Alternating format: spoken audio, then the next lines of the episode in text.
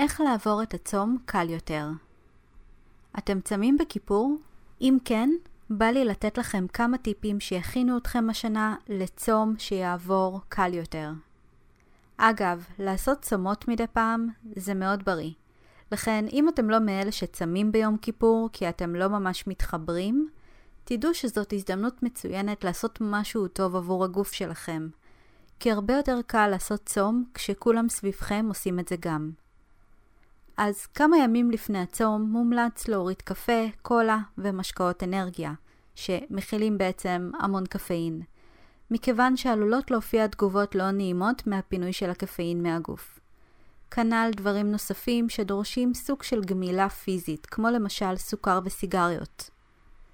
אם תשאירו את ההורדה של כל אלה בבום ליום עצמו שאתם צמים, זה יהיה יותר קשה. כי הגוף יהיה צריך להתמודד עם כמה חזיתות בו זמנית.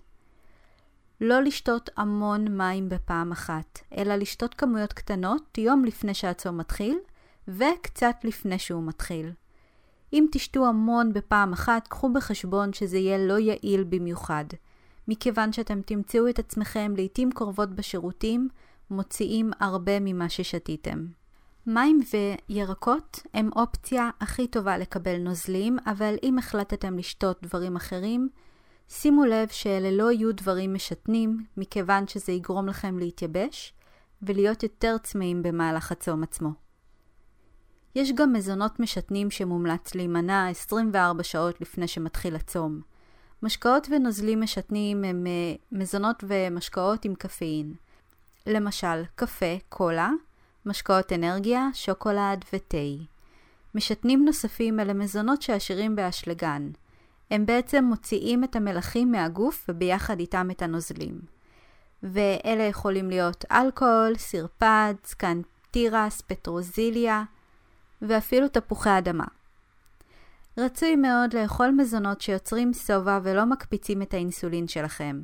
מכיוון שהמצב הזה לא בריא וגורם לכם להיות רעבים הרבה יותר מהר.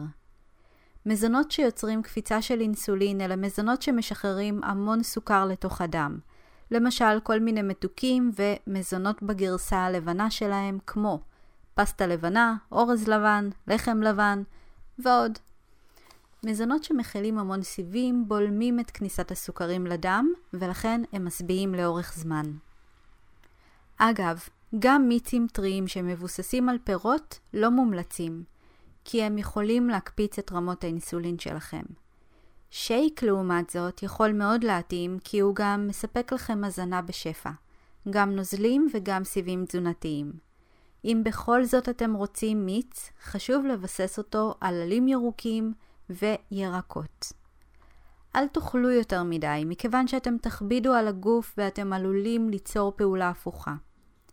גוף שמקבל יותר מדי מזון לא מעכל אותו כפי שצריך, ולא רק שהוא יגרום לכם להרגיש רע ויוכל uh, גם ליצור לכם עייפות, זה גם מוציא מאיזון ועלול לגרום לכם לרצות לאכול עוד תוך זמן קצר.